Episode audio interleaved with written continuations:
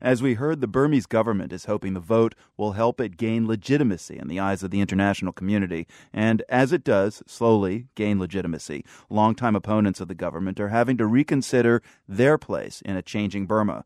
Bruce Wallace reports on one such opposition group. The current offices of the National Coalition Government of the Union of Burma, or NCGUB, are in a low, gray, unremarkable office building facing the parking lot of a metro rail stop in Rockville, Maryland, right outside of Washington, D.C. It's a long way from their first headquarters. This video is from 1992 in Manerplaw, a tiny outpost on the Thai Burma border. At the time, it was home to a rebel army that had been battling Burma's central government for decades. The rebels were sheltering the NCGUB. It wasn't how things were supposed to go.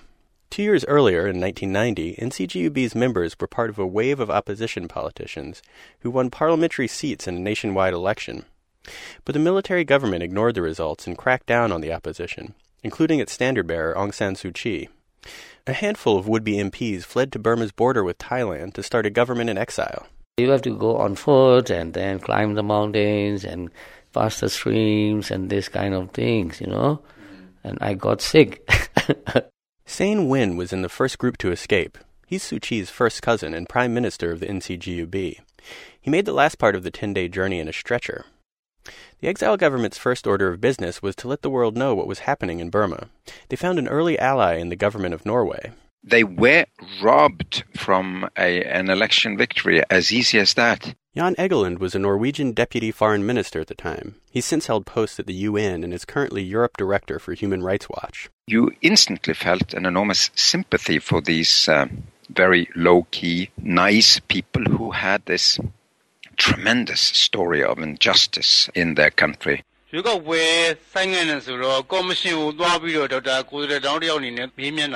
In 1992, the Norwegian government gave the NCGUB money and technology to set up the Democratic Voice of Burma, a shortwave radio station that broadcast into the closed off country.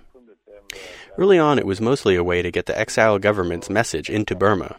In the last decade, it's become a more serious journalistic enterprise. Sein Win and other NCGUB members also started traveling from country to country, trying to keep Burma issues on their radar. They were regular visitors to the UN General Assembly and helped shape a series of Burma resolutions passed by that body. They were very instrumental in ensuring that the resolutions talked about democracy, human rights, tripartite dialogue, all of the key issues that are now sort of the conventional and the widely accepted talking points on Burma. Brian Joseph is a Burma expert at the National Endowment for Democracy, a U.S. government funded foundation that is a main supporter of the NCGUB. He says that, with opposition inside Burma muzzled and often imprisoned, the exile government became an important conduit. So its role really was as a spokes organization and a way for the people inside Burma to speak to the international community through these surrogates. Now, as the Burmese government reforms, and the NCGUB's colleagues in Burma seem poised to pick up many of the parliamentary seats at play in Sunday's election, such surrogacy is becoming less necessary. And that means the NCGUB has some decisions to make. If elections go smoothly, the NCGUB will vote on whether to disband. Their funders are already focusing more on groups working in the country. Sein Win says his group's budget is a quarter of what it was five years ago. The changes in Burma also raise some personal questions for the group's members. Burmese President Thein Sein has publicly invited exiles to return. Some have accepted the invitation, but so far the NCGUB members are staying put. For one thing, Sein Win doesn't want to go back on these terms. If you go back to Burma, you have to go back because it is our country. I was born there. I am a citizen. I have the right.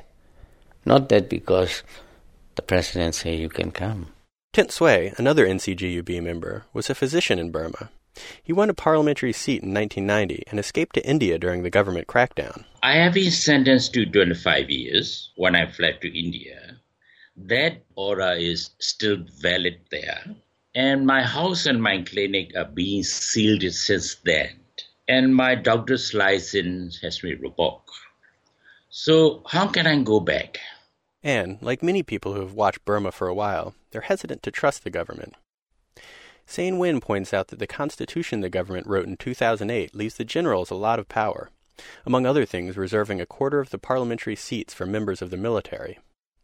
Their hesitance may not be that surprising. They've seen the Burmese government change its mind before. For the world, I'm Bruce Wallace.